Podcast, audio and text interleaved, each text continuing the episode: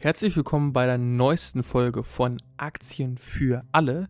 Und in diesem Podcast geht es darum, dass wir von den besten Investoren aller Zeiten lernen. Einer dieser Investoren ist Howard Marks. Er ist Milliardär und Gründer der Investmentfirma Oak Tree Capital. Ron Buffett sagt über ihn, wenn ich eine Investment-Memo von Howard Marks erhalte, lese ich sie sofort. Die Fonds, die Howard Marks managte, erreichten im Schnitt 19% Rendite im Jahr. Was macht Howard Marks anders als andere Investoren? Und was können wir von ihm lernen?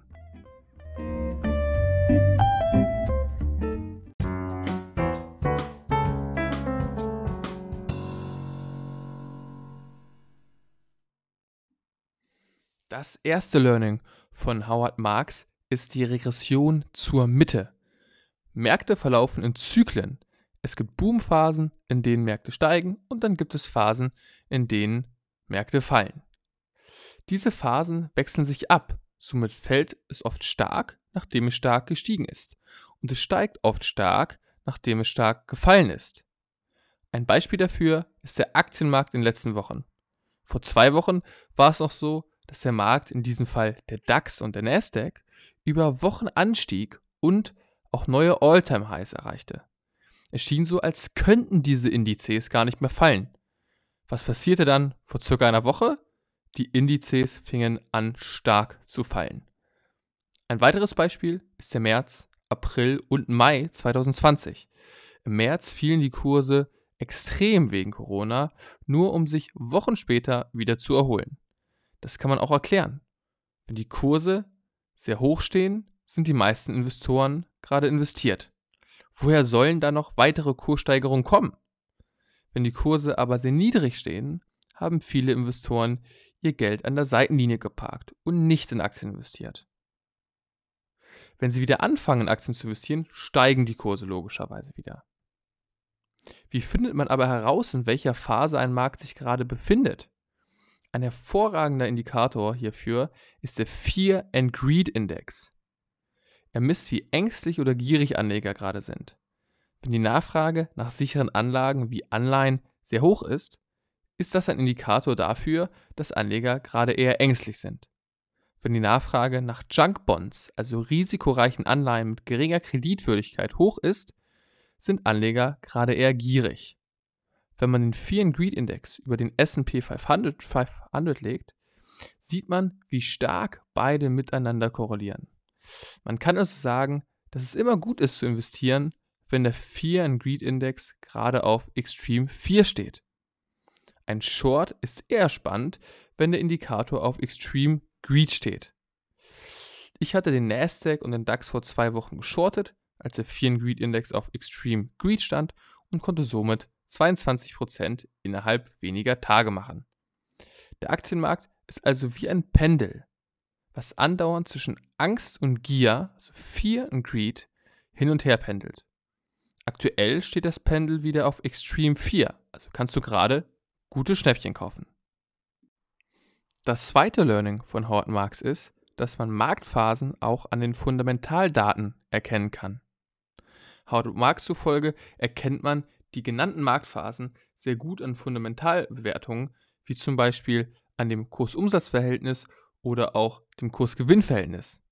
Wenn diese sehr hoch sind, ist man eher in einer Greed-Phase. Sind diese eher niedrig, ist man eher in einer Fear-Phase. Auch mittels historischer Vergleiche kann man feststellen, in welcher Phase man sich aktuell befindet. Die PEG-Ratio, also Price to Earnings to Growth, Ratio des SP 500, liegt aktuell bei unter 1. Vor fast einem Jahr lag sie bei fast 2,5. Nicht einmal während des Covid-Ausbruchs war sie so niedrig wie aktuell. Das ist ebenfalls ein Zeichen für unterbewertete Unternehmen. Das dritte Learning ist, dass man Marktphasen an der Stimmung von Investoren erkennen kann. In Marktphasen, die von Gier getrieben sind, fangen selbst Menschen an zu investieren, die davor noch nie investiert haben und auch nichts von Investieren verstehen. So haben zum Beispiel im Dezember 2017 viele Privatanleger das erste Mal in Bitcoin investiert. Kurz darauf verlor der Bitcoin 70% an Wert und die Privatanleger, die gerade investiert hatten, verkauften ihre Bitcoins wieder. Wenn man also eine ausgeprägte Euphorie spürt, ist das eher ein schlechtes Zeichen. Das vierte Learning ist, investiere aggressiv, wenn die Märkte ängstlich sind. In ängstlichen Marktphasen, in denen die Kurse deutlich gefallen sind, lohnt es sich möglichst viel zu investieren und die Cashquote gering zu halten. Genau andersherum ist es in gierigen Marktphasen. Hier verkauft man am besten einige sehr gut gelaufene Positionen und baut etwas Cash auf, um später wieder günstiger Aktien kaufen zu können. Kommen wir langsam zum Fazit. Howard Marks erzielt 19% Rendite im Jahr, insbesondere dadurch, dass er die Marktzyklen gut lesen kann. Er glaubt nämlich, dass man durch den Research an sich keinen großen Vorteil gewinnen kann, aber man kann einen großen Vorteil dadurch gewinnen, dass man rationaler ist und die Emotionen anderer Marktteilnehmer besser lesen kann. Wir haben gelernt, dass es erstens immer eine Regression zur Mitte gibt. Was kurzfristig stark steigt, fällt auch irgendwann stark. Wir haben außerdem gelernt, dass Marktphasen gut erkennbar sind anhand der Fundamentaldaten, also zum Beispiel am Kursumsatzverhältnis oder an der PEG, Price Earnings to Growth Ratio. Drittens haben wir gelernt, dass man Marktphasen gut erkennen kann an der Stimmung von Investoren und an ihrem Handeln. Investieren zum Beispiel gerade Investoren das erste Mal, die sonst eigentlich überhaupt keine Ahnung und kein Interesse gezeigt haben am Geschehen vom Aktienmarkt. Und viertens haben wir gelernt, dass es sich lohnt, aggressiv zu investieren, wenn andere ängstlich sind. Für mich ist Howard Marks mal wieder ein Beispiel dafür, wie einfach es sein kann, den Markt outzuperformen.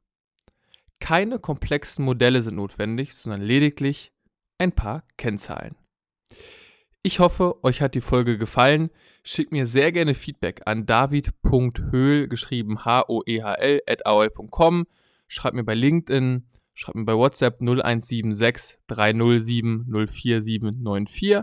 Ich freue mich sehr über euer Feedback und ich freue mich auch sehr auf die nächste Folge. Bis dann. Ciao.